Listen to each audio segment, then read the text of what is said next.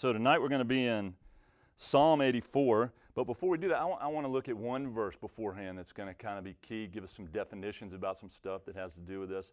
And that's 1 Corinthians chapter 13, verse 13, uh, from that great chapter on love. Uh, and what it says is, Now abide these three faith, hope, and love. The big three faith, hope, and love. And so I kind of wanted to get a little definition going here, and I, I, I got, I'll just tell you right now, uh, I'm a businessman, and uh, I'm a little bit of a, a, simple guy too. You know, I, I live by the KISS principle. You know, keep it simple. Stephen. Thought I was going to say something else. But, uh, and for me, I got to get to the bottom line fast or, or I'll be lost. Uh, you know, I say that often. And, and so I look, when I, when I see these big concepts, I, I look for ways to look at them in a simple way that really encompasses everything. And so I've, I've, I've brought together these definitions. The first word, faith, quite simply, is believing the Word of God. God said it, I believe it, I'm going to act on it, I'm going to live my life based around it. I believe God's Word. And the Word of God, you guys, is all about the good news of Jesus Christ. It's about the gospel. You know the gospel. There is a God, He does exist, and He's incredible. He is uh, loving, and He is holy, and He's perfect. And you know what? He's good. There's not one bad thing about Him. But there's a problem. We're not. The most obvious thing in the world to me. Um, this world isn't God's fault. We did it. And we're a bunch of sinners in rebellion against God. And, well, the wages of sin is death and going to hell and being separated from God forever. That's a terrible thing. And the incredible thing about God is He still loves us anyway. And He has made a way through Jesus Christ dying on the cross as a substitute sacrifice for us in our place and rising from the dead to prove it. And if we repent, turn away from our sin, just and we turn not only away from our sin, but we turn to belief in Jesus Christ, to true faith, where we, hey, it's something we're going to act upon. Man, God makes us a couple of promises. Number one, you'll be forgiven. Everything you've ever done, every sin you've ever committed, past, present, future, forgiven. And you'll be you, you'll receive this stamp, this glorious spiritual stamp. It says justified. That I become just as if I'd never sinned. Isn't that cool? And we're forgiven. We, in the gospel, not only that, it gets better. God makes us a second promise. If you repent and believe, in Jesus Christ, God will come and do this. Now, he'll forgive you and He'll come do this incredible miracle in your heart of being born again, where my spirit dies and Jesus comes to live within me. Uh, Paul said, I've been crucified with Christ. It's no longer I who live, but Christ who lives in me. And, and it's just an incredible thing where you're changed. Man, God, the Spirit of God comes to live within you. You're born again and you're a new creation in Christ Jesus. And not only that, you become a member of God's family. And, and, and you will spend eternity with Him in heaven. That's, uh, man, that's the gospel. That's what we're all about. I don't care where you're coming from. If you believe that and you've been forgiven and born again, you're my brother, you're my sister. And we just need to focus on that in the church. And we find this gospel filtered throughout the entire Bible, beginning at Genesis 3. Man's sin fell in Genesis 3, and the whole rest of the Bible is about the gospel as God redeems us back. He redeems us back out of sin into right relationship with Him. And we live our lives based on our belief in the gospel. The result of that belief? Hope. Hope is desire plus expectation, is what I want, but it's also what I expect. My faith gives me that expectation and I have hope. And the bottom line definition again of hope, the ultimate conclusion of hope, and what I like to define hope with hope is the idea that heaven is my home. It's our home. Uh, through the gospel, we see hope in that we know we will be saved, will be sanctified, matured, grown up, used by God, will be protected, and will be provided for in this life. And not only that, which is incredible, through the gospel, we know that the ultimate end is that we'll spend eternity in heaven with God, a part of his family. When you're born again into God's family, he becomes your father, and heaven becomes your home. Now, love is defined by the word agape. That's how we define it as Christians God's unconditional care and affection for us. And you guys know that great definition Paul gave us in 1 Corinthians chapter 13 verses 4 through 7. Love suffers long and is kind. Love does not envy. Love does not parade itself. Love is not puffed up. Love does not behave rudely. Love does not seek his own. Love is not provoked. love doesn't keep track of all the things that people have done against it. Love, and this is Steve version, does not get off on iniquity, but rejoices in the truth. Love bears all things. Love believes all things. Love hopes all things. Love endures all things. That's love. Now, 1 John 4 tells us that God is agape. That's wild. And, and, and, you want, and you want to see what he means, insert God's name in there where it says love in that definition in 1 Corinthians 13. Therefore, love is defined, defined by the very person of God himself. And, you know, as we sung in that last song, our living hope. That's what Jesus, that's what God, that's what the Holy Spirit is. And we see in Romans 5 5, it tells us that hope does not disappoint because the love of God has been poured out in our hearts by the Holy Spirit. That's just, you know, that's our hope. I mean, that, that's love, that God's love will fill us and we'll become like Him. Now, we'll come back to 1 Corinthians 13, verse 13 in our study, but we want to focus, like I said, on Psalm 84, and we're going to focus on hope tonight. Heaven is our home. You know, and I know a lot of Christians struggle with this idea of hope. And, and actually, the idea that heaven's our home, and it doesn't really often impact people's lives probably like it's supposed to. And our passage tonight will help with that. So, Psalm 84. And, and the book of Psalms been, is known as the song book of Israel 150 of them. Poems expressing all kinds of emotions, from the highest highs to the lowest lows. And as we get into the Psalms, a lot of see God wants us to express our emotions to him. He wants us to have this relationship with him. And a lot of times the Psalms will help us to kind of get into that, to kind of be freed ourselves, to get into the emotions, to see how others express their love. And, and, it, and it's really a blessing to get into the, to study and meditate on the Psalms and identify with the different truths and emotions expressed in them. And they hopefully help us open up to God as well. Um, so we look here, there are some pre psalm instructions that come before a lot of the Psalms.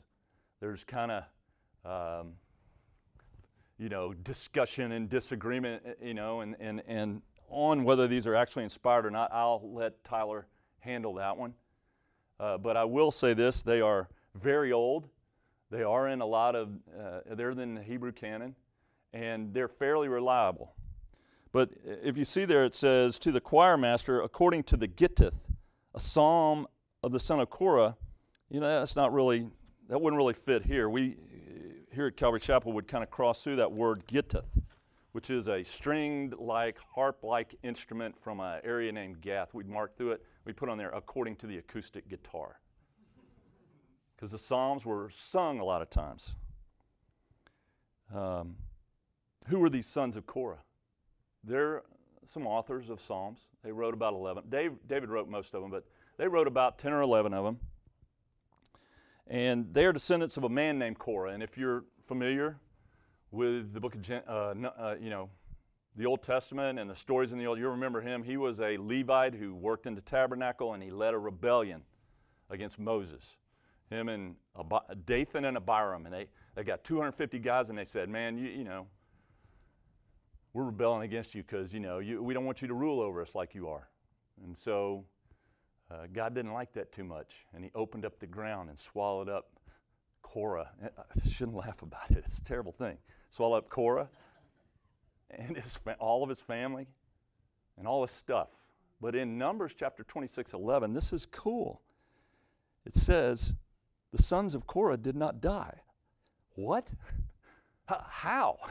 You know, were they there? Were they just not there? Did they? We don't know.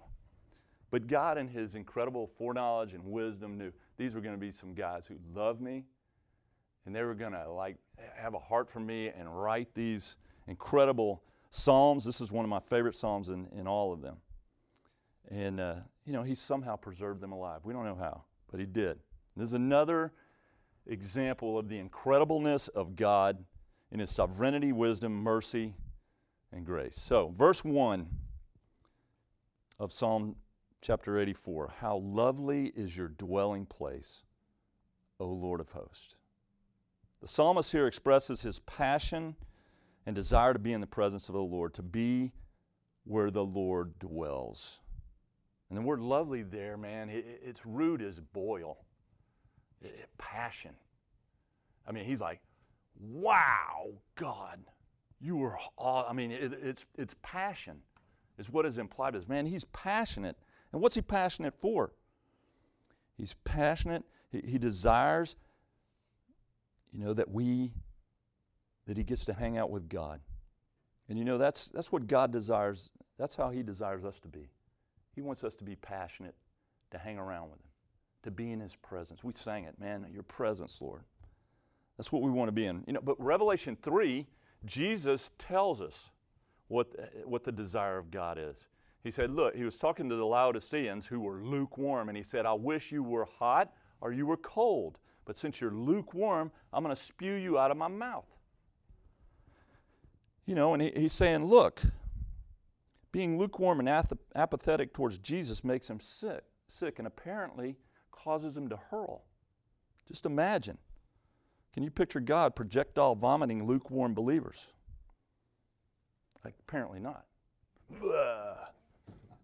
Now, you know, the people who are cold, at least they know for sure. Cold people know, I need God. But being hot and on fire and passionate for God, this is what he desires. Why? Well, Psalm chapter 16, verse 11, gives us some insight. There the psalmist says, and it's David that time you make known to me the path of life. In your presence there is fullness of joy. At your right hand are pleasures forever no. That word make known, it means to know or to ascertain by seeing and observation.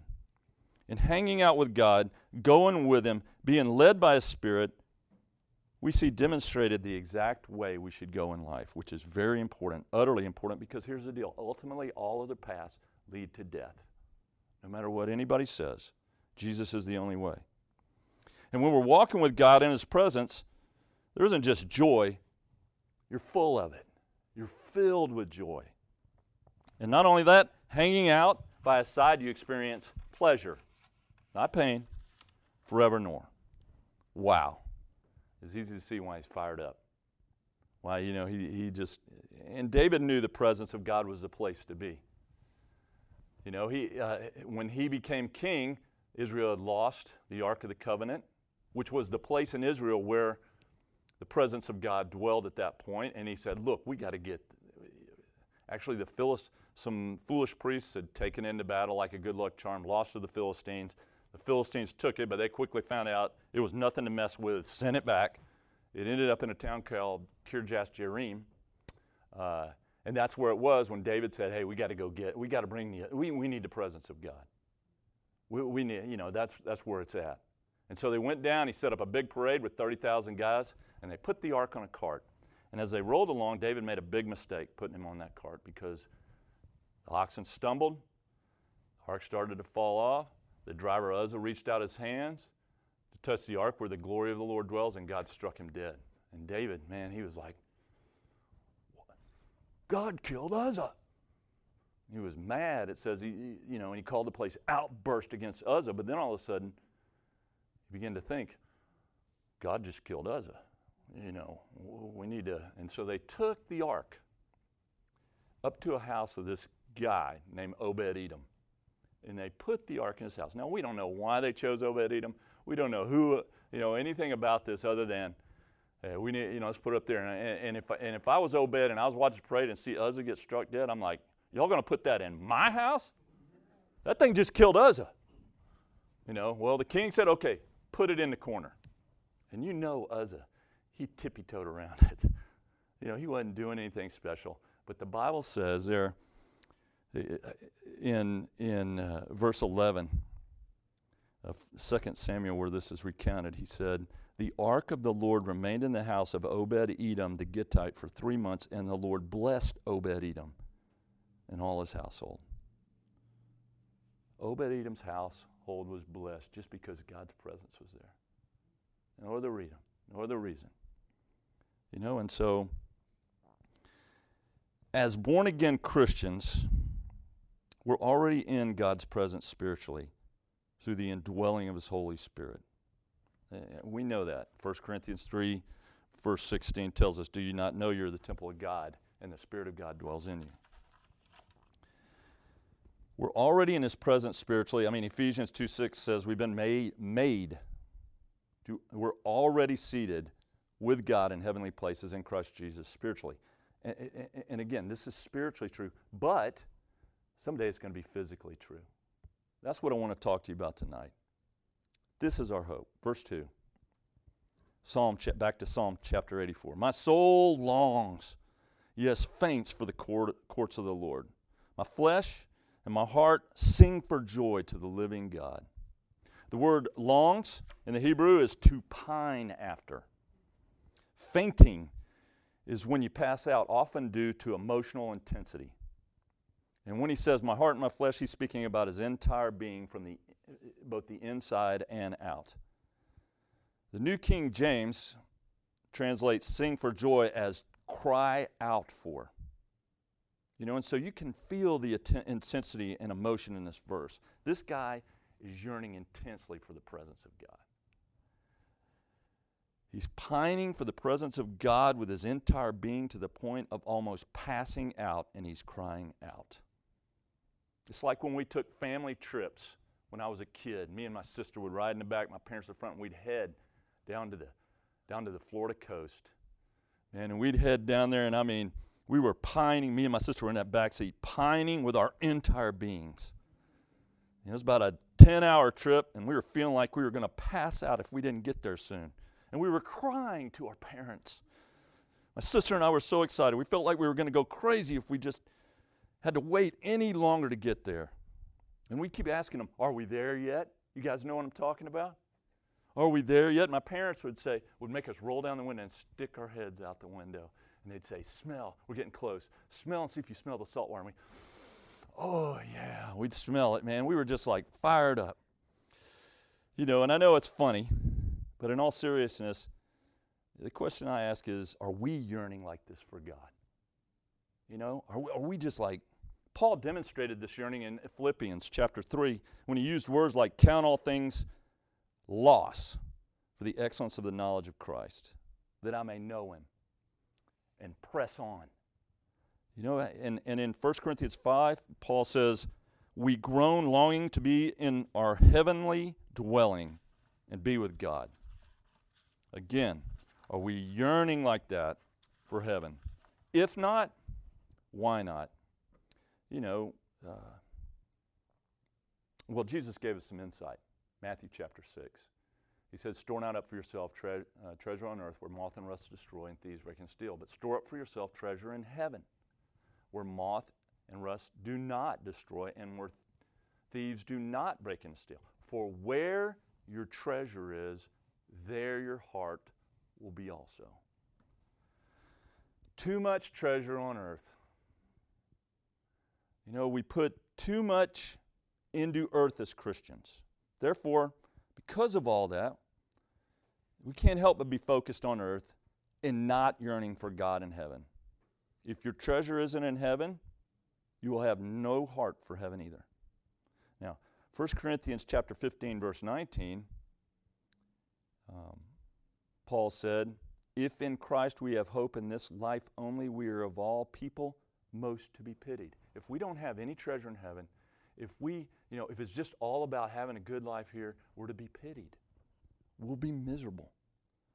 You know, and and and again, if we have our treasure here, you know, we'll be miserable. Also, let me tell you something. When you come to Jesus Christ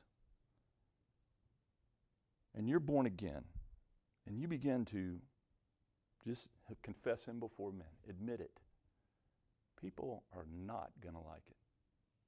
Because you're saying basically, and, and Jesus said it look, I didn't come to bring peace, I came to bring a sword. And here's the deal I'm the only way to God. We go around telling people that, guess what? They ain't going to like it. And you will have tribulation. Jesus said, But be of good cheer. I've overcome the world. But that hope is in heaven. And so we'll be miserable if we're just focused on what we're getting out of Jesus in this life. And, and, and our treasure can never really be here. Because why? Because this isn't it. Heaven is it, where God is. No sin. We're in His presence forever. You know, that's where it's at. And, you know, you think about the great people of faith like Abraham. Man, he, he um, dwelt in tents with Isaac and Jacob, his son and grandson, fellow heirs of the promise. And he dwelt in the promised land as in a foreign land. Uh, and and he, they, conf- they said, We're strangers and pilgrims here. And he didn't build a permanent place. You know, his, uh, Abraham's life was marked by two things it was marked by tents. Everywhere he went, you see him erecting a tent and altars. He always built altars. A tent, and that was basically signifying what his relationship to this world was. What? Temporary. It's a temporary thing. I'm not going to get in too deep. I'm going to do what I need to do. And altars, that's where my worship towards God. And that's how he lived his life.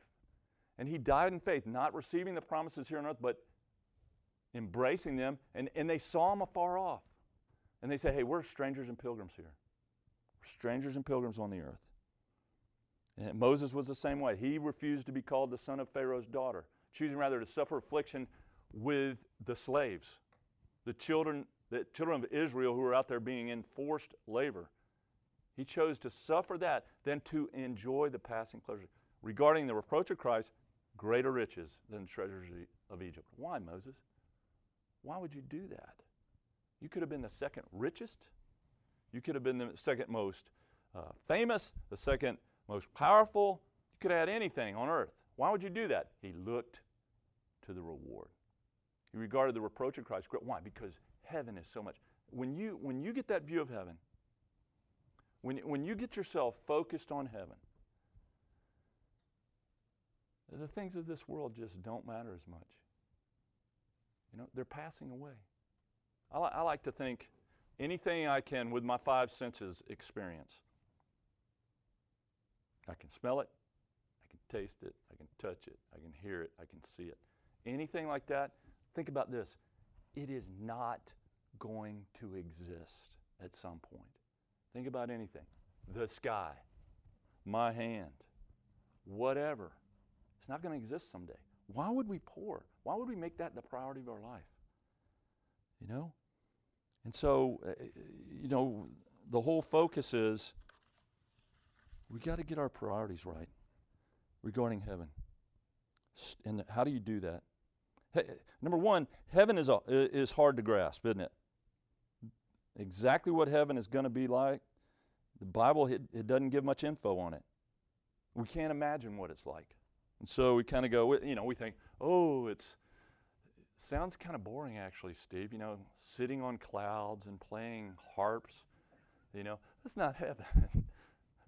I don't know who came up with those ideas of heaven, but eh, heaven's going to be. Eh, eh, look at it. Jesus said, I trust the promise of Jesus, don't you? And he said, Hey, I'm going away, but I'm going to prepare a place for you guys. And if I'm, if I'm going away, I'm going to come back and get you and bring you so you can be there with me. That's what, that's the whole thing you want to do. And he said, and so, hey, look, it took God six days to make this earth.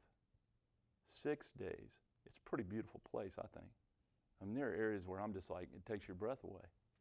Like, but just This took him six days. Just think what that place up there is going to be like. He's been working on it 2,000 years or more. Just think what heaven's going to. You can't. Hey, it's like that great song by Bart Millard.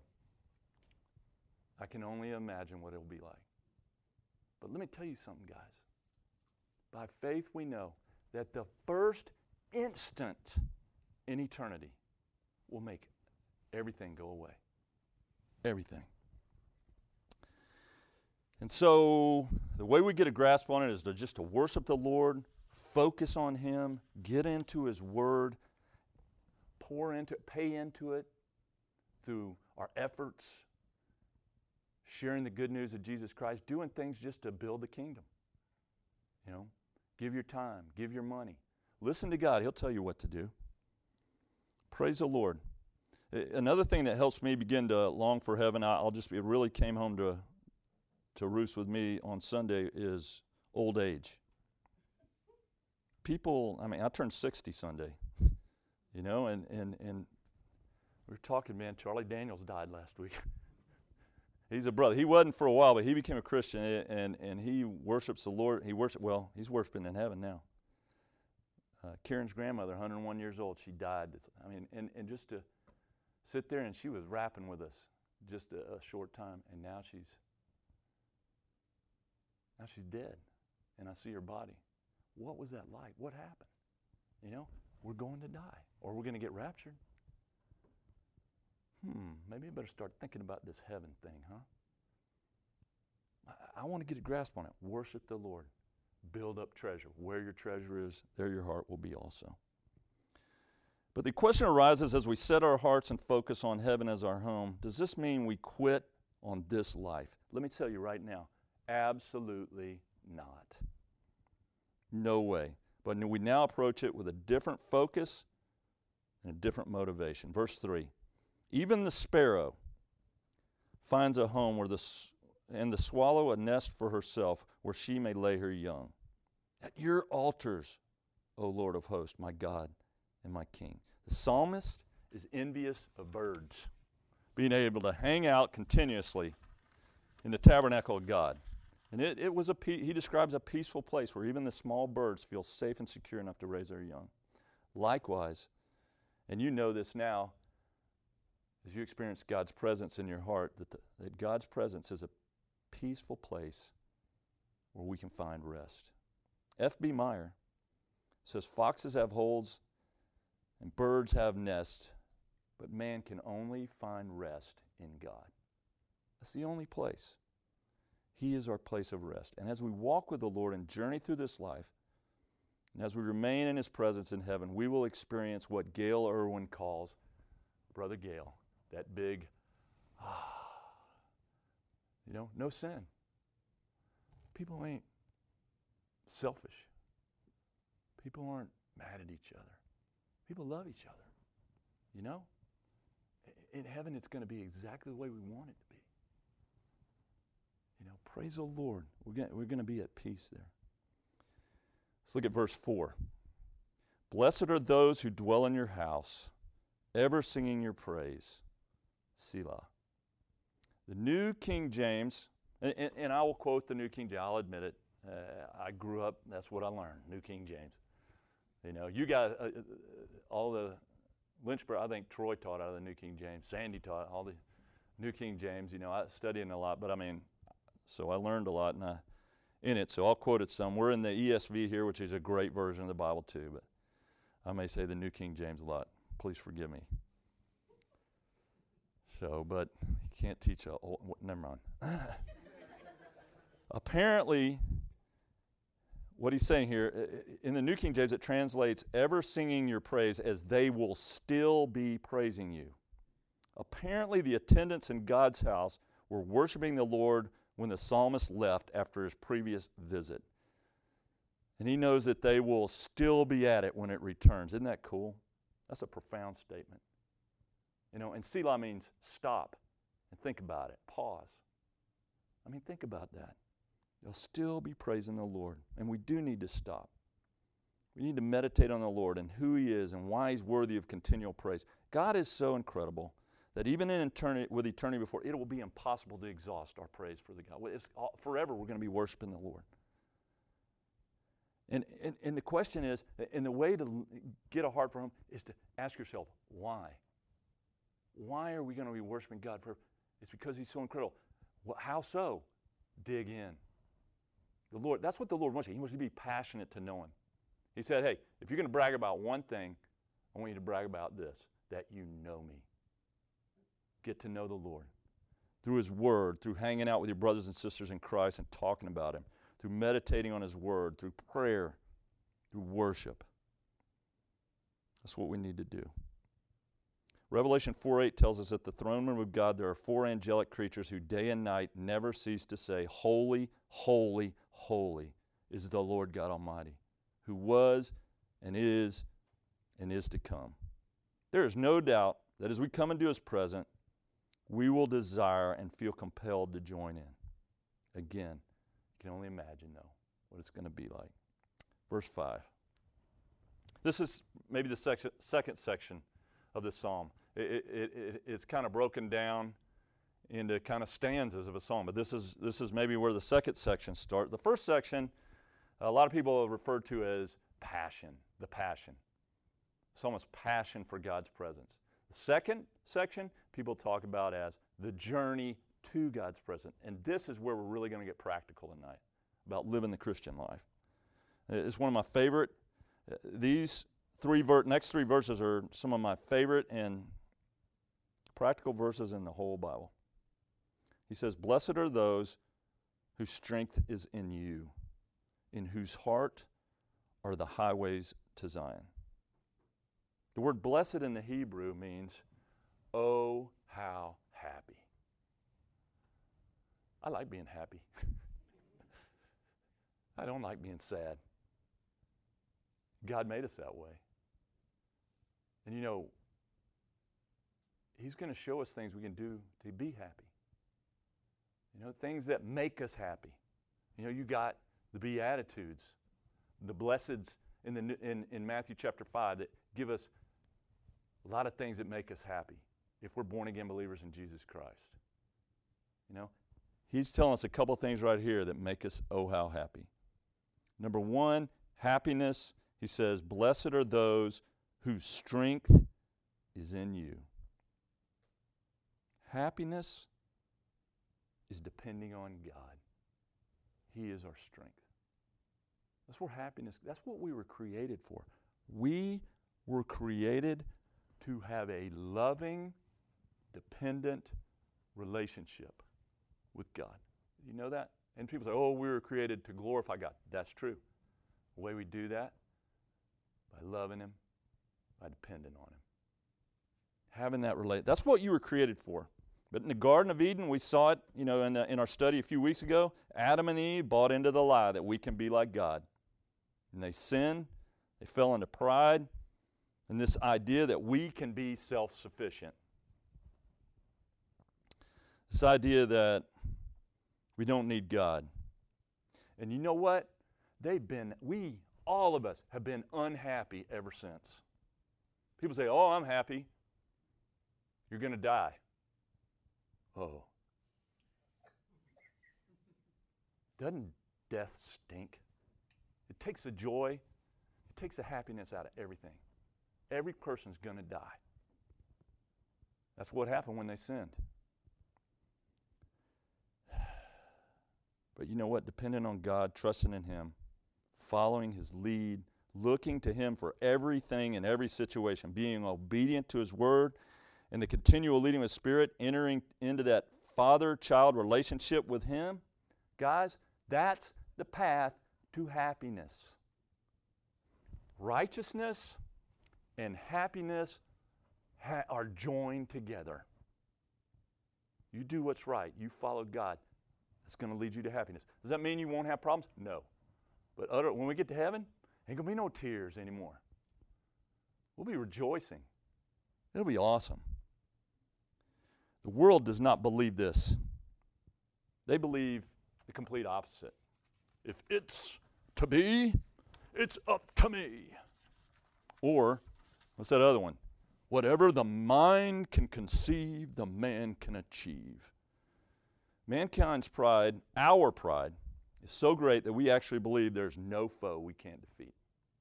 we see it in all these movies we watch. I, you know, guy, I, I, didn't see the movie, but I saw the trailer to a film where Arnold took on the devil, and, I, and supposedly he won. Not going to happen. You know, if listen, we're like defenseless sheep, and if God doesn't have our back, we're goners.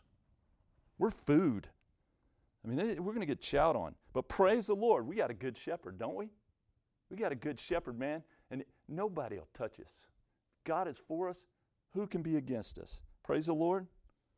We were created to depend on God. But unless we become as a child, trusting, dependent on God, we can't enter his kingdom. He is our strength. And I like, again, we alluded to the, the Beatitudes. Matthew 5 3 tells us, Blessed are the poor in spirit, for theirs is the kingdom of heaven. Happy are those who realize they are bankrupt spiritually. That phrase there implies begging poor. You ain't got nothing. Because only then can we truly return to that loving, dependent relationship with God that we were created for. And here's the deal what does it say? Blessed are the poor in spirit, for theirs is the kingdom of God. God, that's what Jesus said. He said in, in, in Luke chapter 12, I get so excited about it. Jesus said, Do not fear, little children, because it's your Father's good pleasure to give you the kingdom. He, man, he's just like excited about it. Fear not, it says in the ESV, little flock. That's Luke 12 32. God is our strength through the entire journey through this life, both in our Christian walk and our ministry efforts. And, and, and I, I, I personally say I believe this. A lot of us say we believe this. But isn't it true that practically a lot of times we really function like atheists? Like God doesn't exist and it's all up to us. Isn't that true? I mean, we struggle. This is one of the reasons I believe we feel overwhelmed when we seek to share the gospel with people. You know, we need to depend on Him for what amounts to basically an impossible task. And we prepare ourselves. We read the apologetics books. We do all these things, you know, and, and, and we get far, and, and, and we, we grow our intellect and, and our ability to think or remember what to say, and our ability to communicate and get people to understand, to interest them and draw them in, even to close the deal and get them to repent and believe. I mean, we, man, we want to do that, don't It's in my heart. I want to do it. But so often I get caught like, I forget, I'm trying to do it all by myself. But you know, if I just pray and ask God, help me, God, give me opportunities, open the door, man, I can like say stupid stuff and people get saved. Serious. Why, why do we rely on ourselves? It's pride. It's part of our sin nature. You know, eh, it's in our flesh. Hmm. And we, eh, you know, we're overwhelmed in these, and we fail. We don't walk in happiness.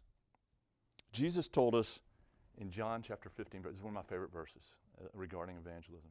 He said, I'm the vine, you're the branches. He who abides in me and I in him bears much fruit. Listen to this. For apart from me, and you guys know this verse? You can do nothing. At least nothing that will last. We need to get into God and get filled with the Spirit and just depend on Him and rely on Him. And He'll work it all out. You know, how much do we do apart from Jesus? Nothing. There's nothing we can do. A friend uh, uh, and mentor of mine communicated this to me when I was first saved. Uh, you know, again, I'm a bottom line guy. And so this guy sat two rows in front of me at church, and he was a cool guy, and I got to know him. He played football, college, and, it, you know, he, he was in the hunting industry and all this. And so, hey, David, man, let's go to lunch, man. I want to, I just want to chew your ear about, you know, being this Christian that I've just become. He said, sure. And so we were riding home, uh, back to his office uh, from lunch, and I looked at him and I said, David, what's the key to success in the Christian life? I'll never forget, he said in his Dothan accent, Steve, you got to abide in Christ. I said, what? He said, You've got to abide in Christ. And I said, What is that? He said, Steve, you've got to live your life like Jesus is walking with you every step of the way. Because you know what? He is. And he was right. 33 years later, I tell you what, there's nothing truer. Walk, with, walk in the awareness of His presence is the, is the key to success in the Christian life. Walk in relying on Him. Talking to Wait, Paul said what? Pray without ceasing. How do you do that? You walk in the awareness of His presence. You're communicating without talking. I mean, me and Karen communicate all the time without talking, my wife. You know, you can do it. Just being there, you know. You know. That's how it is with God. And you know what? We must continuously walk in the awareness of the presence of the Lord and dependence on Him, and we will be happy, and God will do accomplish great things through us. But happiness in the Christian's life, blessedness, not only comes from dependence on the Lord, it also comes from the practical application of our hope. As it says in the second part of verse 5 Blessed are those in whose hearts are the highways of Zion. Zion was the hill that the tabernacle and later the temple sat on. It is at times in the scripture been used to refer to the city of Jerusalem. And figuratively, and this is what I really want us to key in on heaven. Hey, Revelation calls heaven Zion a lot. And so, again, I'm sorry. I like the way the King, New King James translate this phrase. This is a cool phrase. Blessed are those whose heart is set on pilgrimage. The American Heritage Dictionary defines pilgrimage as a journey to a sacred place. When we were born again into God's family, we become pilgrims. Heaven becomes our home, and our journey through this life becomes a pilgrimage to our home in heaven. That's what it becomes. My question is do we see it that way? Do you see yourself as a pilgrim, a stranger on this earth? To have your heart set on pilgrimage means to make the journey to heaven the passion of your heart and the focus of your life. If you don't hear anything else that I say tonight, I just encourage you get your heart set on pilgrimage. Amen. Get the focus of your life and the passion of your heart set on heaven. Make it the longing of your soul, guys. You know, and, and, and sadly, I mean, uh, the Lord taught me this very early on in my Christian life. I, I, mean, I was blessed. I had these certain mentors, I guess you call them, who really spoke into my life early before I, before I even started going to Calvary Chapel and, and dealing with very specific things like hope, like abiding in Christ, like things like that. And so, you know, uh, they, he spoke this in, into my life, and, and I knew it was so important. And, and as I've looked over the, you know, the, the time I've been a Christian, most people don't even think about it at all. Uh, brothers and sisters, I'm referring to. And, it doesn't accomplish what it's supposed to. You know, and, and the problem is so often we've embraced the world and the things of it and looking for our fulfillment from it, like jobs, relationships, hobbies, possessions, accomplishments, the lust of the flesh, the lust of the eyes, the pride of life, self fulfillment. I'm not trying to get you down. I'm just telling you right now, that ain't going to make you happy, not ultimately. Only having that passion for God. But the person whose heart is set on pilgrimage, man, they're happy. I'm telling you right now. It, you know, it says in Hebrews chapter 11, verse 8, that the, the Lord called Abraham and he went out, not knowing where he's going. He just gets up. He's living in this incredible place called Ur of the Chaldees, which is like the coolest city. Think of, think of a happening spot, you know, wherever. That's where he was living. Seriously. Okay, I'm showing my age with some of my lingo. But it was like the Newport Beach, Jon Courson says. You know, he says hot tubs were invented there. I mean, it was like the place. And he gets his family up and they just leave. And they don't even know where they're going. What are you doing? You're going to ruin your life. Here's what I want to say to you. You didn't have to worry about that. And when he got to the, what happened when he got to the promised land? He didn't put down roots. Why not? Because he knew this. Like I said earlier, this ain't it. Heaven is it. You know, see this as a temporary place, guys. I know there's some deep stuff, you know, for us, but I mean, man, this is the place. This is how you get into the happiness. When you get this, then you don't worry. Oh, I make make the wrong decision about that relationship. Oh, I might pick the wrong job. Oh, I might, you know, go and live in the wrong place. You don't care anymore because you know that ain't going to be it. That relationship isn't going to be it. You understand? Heaven's it. And it's cool. So just pray and go with God's peace. And it'll be cool.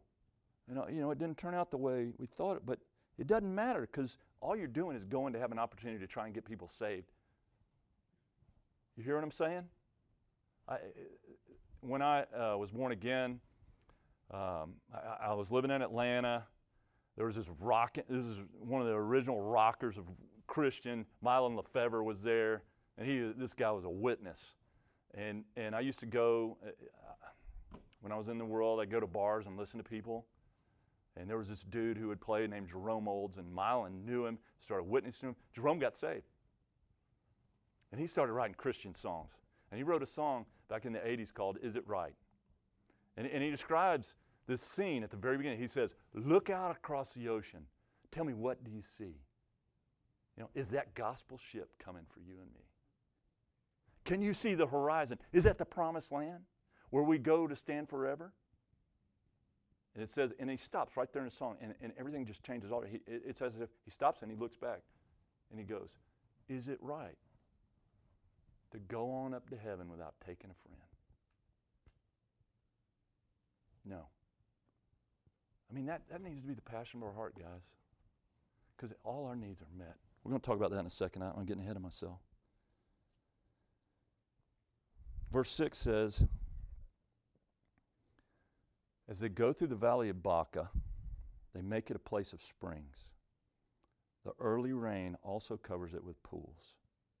Baca means weeping, or it can refer to the balsam trees that grow in dry and arid places. So the valley of Baca would seem as a place of dryness or weeping. We all pass through these places in life. I mean, some of us are there now you know, experienced death in the family, sickness, loss of job, financial difficulty, being hurt by others, loss of a friend, tiredness, other struggles, or, or even just feeling spiritual dryness or disconnected from God. You know, we can, and, and, and, it, and it, man, it's not a great place to be. But here's what I want you to see about that verse. What does it say? It says, they're going through. See that? In New King James? Passing through they are not going to remain there. Same with us. Many are the afflictions of the righteous, but the Lord delivers him or her out of them all. They're not going to remain there. And so they do something very interesting. It says there, they make it a spring. They make Baca, the valley of dryness and weeping, a place of springs. The, new, the, King, the original King James, where I first started studying the Word of God, says they, make, they dig a well. They make it a well. But here's the deal they're just passing through. Why would they go to such effort? Why would they dig it? I mean, digging a well ain't no easy thing. Why would they do it? Here's why for the others coming after them. Do you see it? For the people coming out, they're, they're making it that way because here's the cool thing. And hey, I'm, I'm getting in some Gayle Erwin now, you guys, who we love here at Calvary Chapel. Hopefully, you'll meet the old man. we want to get him here. The focus of the pilgrim, as Gayle Erwin loves to tell us, is others centered, just like Jesus, our example. He is the only totally other centered, not self centered, other centered person in the history of the world. Think about it. He left the glory of heaven and came to this sin filled cesspool of a world. He left heaven and came down here. Why? For us. Wasn't for himself, it was for us. His focus and his motives were completely other centered. He had no needs of his own that needed to be met. He did what he did in coming to earth, becoming flesh, dwelling among us, laying down his life, was totally for us, not for himself. Do you see that? He was totally unselfish. We go, man, that's tough. Here's the deal. If he, if he was looking out for himself, he would have remained in heaven. But likewise, listen to this our needs are totally met. We're saved. We're sanctified. We're being sanctified. We're, we're being matured. God's feeding us. He's growing us up into the image of Jesus. He promised He would protect us and He would provide for us, and then we're going home. What, what else do we need? I mean, He's promised it, and I've seen it over and over. All those things, He does it. I've been walking with the Lord 33 years. He, he keeps His promises. All our needs are met, every single one. It's going to say later in this, uh, I don't want to get too into it, it's going to say later, no good thing will he withhold from those who walk uprightly. I pray and I, well, maybe it wasn't good. Just, we got to be content with what he gives us. I didn't get all the stuff I wanted. God, God's wise. You know, but all our needs are met. And, and the dry times we're going through, they're only temporary. And the Lord has set us up and freed us from having to focus on ourselves and our needs so we can focus on God and others. I'm going to say that one again. God meets all our needs. Why? Because He just wants to, no, because He wants to set us free from ourselves to be able to focus on Him and others. That's why He does it. You know, we're free to do the good works that Ephesians 2, verse 10 tells us He's been preparing us for, for all, you know, from before the foundation of the world. Praise the Lord. And so, we're free to love. And that brings us back to 1 Corinthians 13 13 that we looked at at the beginning. Now abide faith, hope, love, these three, but the greatest of these is love. And the practical application of this verse is, and here it is we know our faith, believing the Word of God, gives us our hope. Heaven is our home and sets us free, what? To love to totally focus on others. Very practical. And that's the real reason love is the greatest. Why? It's totally unselfish.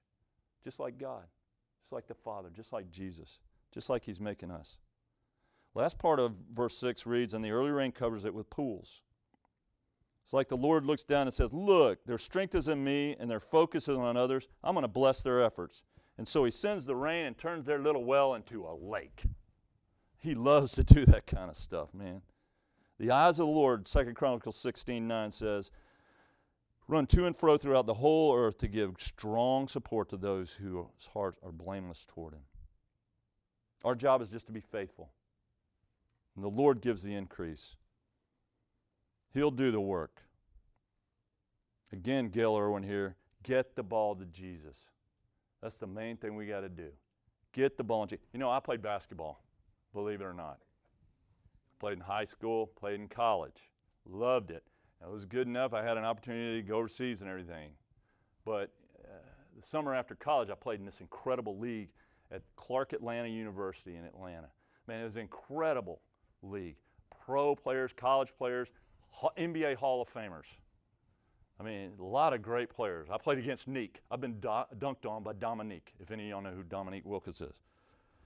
And I played on a team with this guy named Reggie. Reggie was cool. He's a couple years older than me. He had grown up in Atlanta too. I knew who he was. When he graduated high school, he went to the University of Tennessee, started at the University of Tennessee with some great, great Hall of Fame players, went on the NBA Hall of Fame. And uh, then he went into the NBA, drafted in the first round by the San Antonio Spurs, actually played on an NBA championship team in 1983 with the Philly 76ers with Moses Malone and Dr. J. It was a lot of fun. I'm telling you. It was a blast. And, and, and, you know, we had some other guys on our team too, but none of them were near as good as Reggie. I mean, they weren't. And so the key to success in the game, you know, the reason I got to play, to be honest with you, because I was short. I was, I was kind of too short. But I, I knew what I needed to do. We had a bunch of hot shots on our team who thought they were good, you know, and they always dribbling, uh, you know, and Reggie standing over there like, you know, he's not getting, you know. And because when Reggie got the ball, Reggie scored. He was so good. And I knew I had one job. When I went in the game, get the ball to Reggie. And I demanded, a coach would look at me angry at all the other guys. You go, get in there and get the ball to Reggie. And I did. And he'd score. And we won. We won the championship. All because I got the ball to Reggie. Well, let me say something. Same thing with Jesus. Get the ball to Jesus, and he'll accomplish great things in your life. A lot of times, you know, we, we start dribbling behind our back and trying to do it without him. We don't do anything. You know, get the ball to Jesus. How? Jesus told us, don't try to do it yourself. He told us in Mark chapter 9, he said, because they were trying to heal this guy, they couldn't. And he said, Oh, foolish generation, how long am I going to have to deal with you? How long am I going to? Bring him to me. How do we get the ball to Jesus? How do we how do we get Jesus involved and do it? He's not here anymore. He, he ascended to heaven. He's gone. How do I mean we can't take him over there and get here's how you do it through prayer. Just pray and get the ball to Jesus, and Jesus will do it. You hear what I'm saying? Jesus will get the job done. He'll do great things if we just. And, and I'm, I'm I try to practice immediate prayer. I know some of you guys, you know, you come up and say, "Hey, Steve, I got this." Boom, we're gonna pray. Well, we ain't even gonna talk about it. I can't figure it out. Let's just pray about it, you know. And Jesus answers it, and then we go, "Hey, look at what we did, Jesus." No, give Jesus the credit. Uh, it's like another basketball story. I love this story. Eddie House scored 61 points. He played for Arizona State. Scored 61 points one night against the University of California. Uh, and after the game, one of his teammates, reporters were talking to him. He said, "Man, this is a great night for me." Reporter said, "What are you talking about?" He goes, "Man, I'm going to tell my grandkids about this night." He goes, "What's so great about it?" He said, "Because I'm going to tell my grandkids January the 8th, 2000, me and Eddie House scored 64 points against the University of California." I think he was missing a point. Hey, or the mouse that rode over the bridge, the rickety old bridge on the back of the elephant. And got the other side. Hey, didn't we make that? The mouse said, Hey, didn't we really make that bridge shake, buddy? Nope. We don't do the work. We got to give. And Pastor, even Pastor Chuck, I love Pat, who the founding pastor of all the Calvary chapels. You know, he, he said, you know, Calvary Chapel is not an ambition fulfilled. He said, I was done with that. I was so burned out and over the hill that I didn't think I could hand a handle a congregation of 200 people. He said, You know, what has happened here is not by power nor by might, but by my spirit, says the Lord. God did it. He said, You know, we didn't do anything to bring this. God, it's just total God's grace. He said, And here's the cool thing we didn't have to strive to gain it. So guess what? We don't have to strive to maintain it. I can, I can just still keep being Chuck. And he was. You see him, hey, Chuck, hey, what's up, man? You know, it was just a simple Chuck. You know, and, that, and that's what happens when we get the ball to Jesus. We just give him all the credit. It, man, it, take, it takes the pressure off, guys. It makes things so easy. They go from strength to strength, says in verse 7. Each one of them appears before the Lord in Zion. As we walk with the Lord with our hearts set on pilgrimage and we trust Him and serve Him, as we get into His Word and worship Him, amazing, an amazing thing starts to happen. We start to become like Him. This is the truth. We become what we focus on in worship. If we focus on money, we become a greedy person. We become, if we focus on food, we become a glutton. If we focus on any, you know, You focus on Jesus, this is incredible. We become like Jesus. We do. And that's incredible. And, and, and who does the work? Well, it tells us in 2 Corinthians chapter 3, verse 18, we all with unveiled face, beholding in a mirror the glory of the Lord, are being transformed into the same image from glory to glory, just as by the Holy Spirit. The Holy Spirit, does. as we focus on that image in the mirror, which is Jesus in us, as we just focus on Him, we become like Him. And as we pass through one valley of Baca after another and watch the Lord deliver us over and over, our faith grows stronger and stronger. And our focus changes from despair to anticipation. Hey, Lord, how are you going to get us out of it this time? Because He will get us out of it every time. We don't have to worry about it. And our treasure piles up, and we ain't even doing anything. Just hanging out with Jesus. We just long to be with Him. And it says right here each one appears before the Lord in Zion. How many? All of them. Jesus, is, we're secure in Him.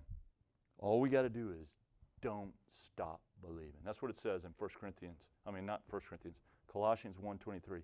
It says, God saved us. He's got us if we continue in the faith. Don't stop believing, guys. And we're going to make it through. Verses 8 and 9. And we're rolling now. We're almost done. Lord of hosts, hear my prayer. Give air, O God of Jacob. Selah.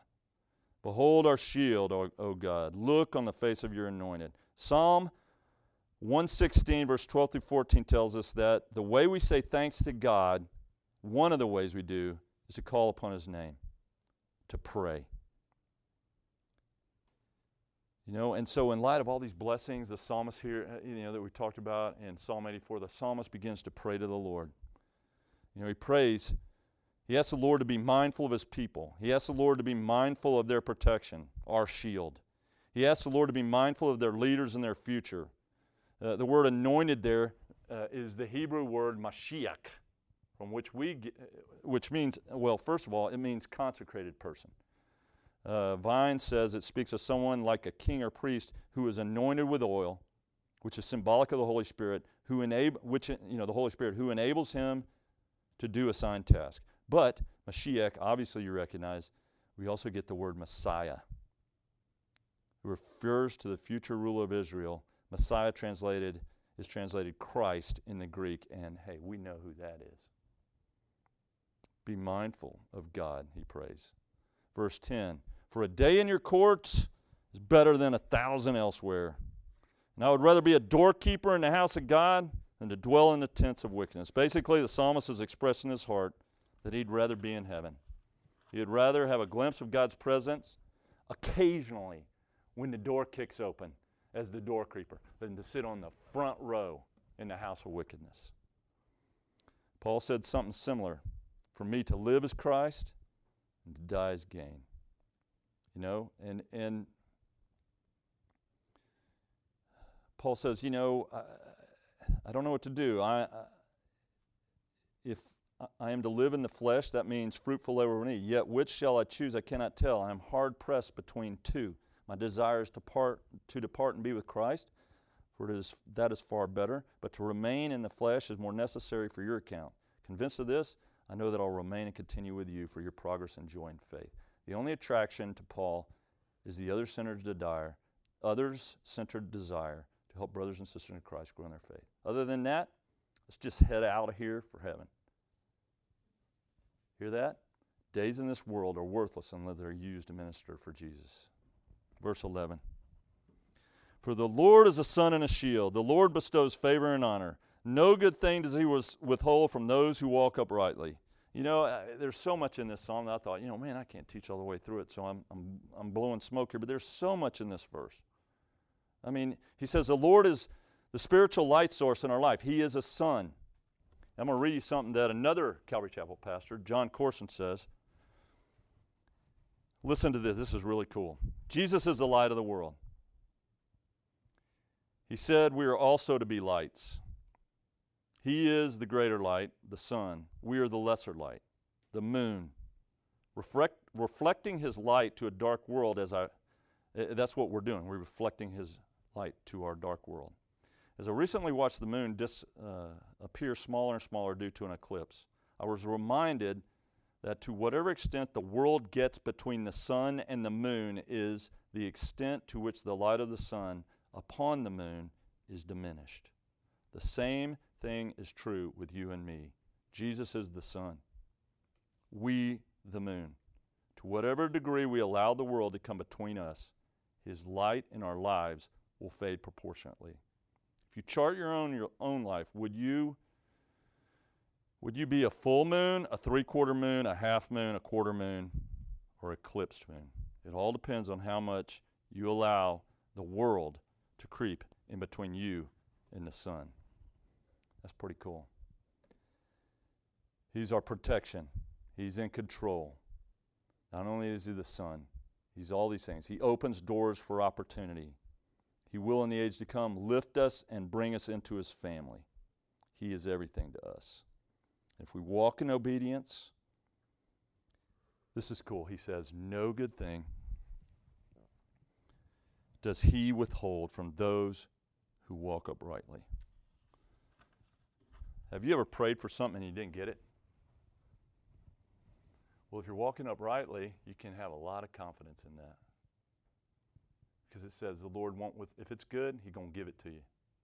Well, I didn't get it and I prayed and prayed, Steve. Well, maybe it's not good. We got to trust the Lord and His wisdom. You know? And I'm telling you, there's a lot of people that pray for a lot of things, and later they go, Wow, I'm glad God didn't answer that prayer. That's just okay, but it's just, you know, there's so much in here. I encourage you guys to come back and meditate on it. Thank the Lord. Finally, verse 12 Lord of hosts, blessed is the one who trusts in you. Blessed, happy is the one who trusts in you, who has faith in you, who believes you. Hebrews 11:6 and without faith it's impossible to please him. For whoever would draw near to God must believe that he exists and that he rewards those who seek him. You must believe in the Lord. You must have faith in him. We must trust him. Trust he exists and trust he's good. Trust his word is true. Trust Jesus conquered death for us. Trust the heaven is your home and focus on it. Um, in conclusion, there was a song uh, in the 80s, a Christian song that was on the radio in the 80s uh, that said, Some people are too heavenly minded to do any earthly good. And I understand what they're saying. But I got to tell you right now, I so often I encounter it's it's usually the opposite. Folks ain't heavenly minded enough. And so they really aren't impacting or doing anything. They aren't in they aren't happy. You want to be happy? I mean, go to God tonight. Get on your knees and say, Lord, reset my focus. Help me to begin to have a heart for heaven. Help me, Father, to see myself as a pilgrim and a stranger passing through. Help me to let go of this life and grab hold of that life. And let that be the passion of my heart and see what God will do in your life. You know what He'll do? He's going to set you free. He's going to make you blessed you will be happy. Hey, some stuff might happen. I'm telling you, world won't like it, devil won't like it. Who cares? We're going to heaven. I can put up with anything for a little while, right? Man, heaven's my home.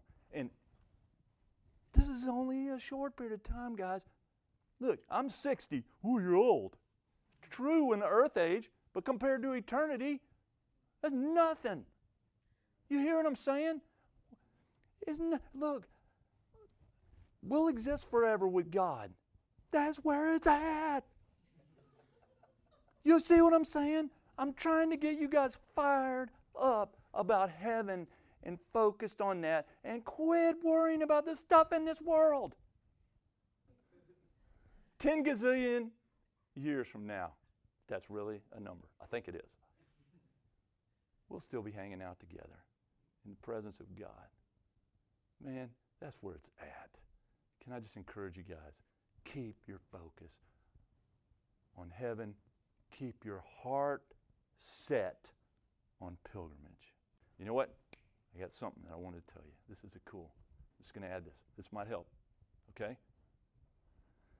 This guy had a friend over who was he was the, the friend the, the guy was a uh, was a born again believer in Jesus Christ. He had this friend of his who didn't know Jesus, who wasn't a born again believer, over to his house.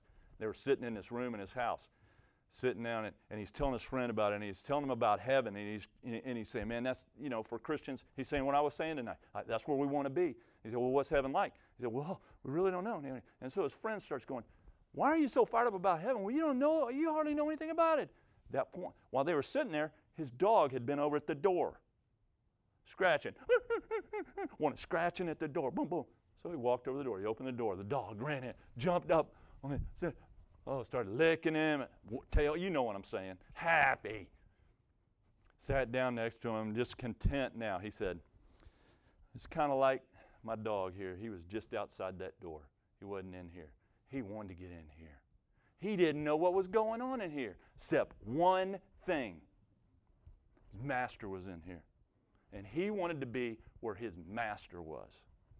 Hey, hey, y'all, that's what we want. We want to be where our master is. You dig? He says heaven's happening place. Let's believe him.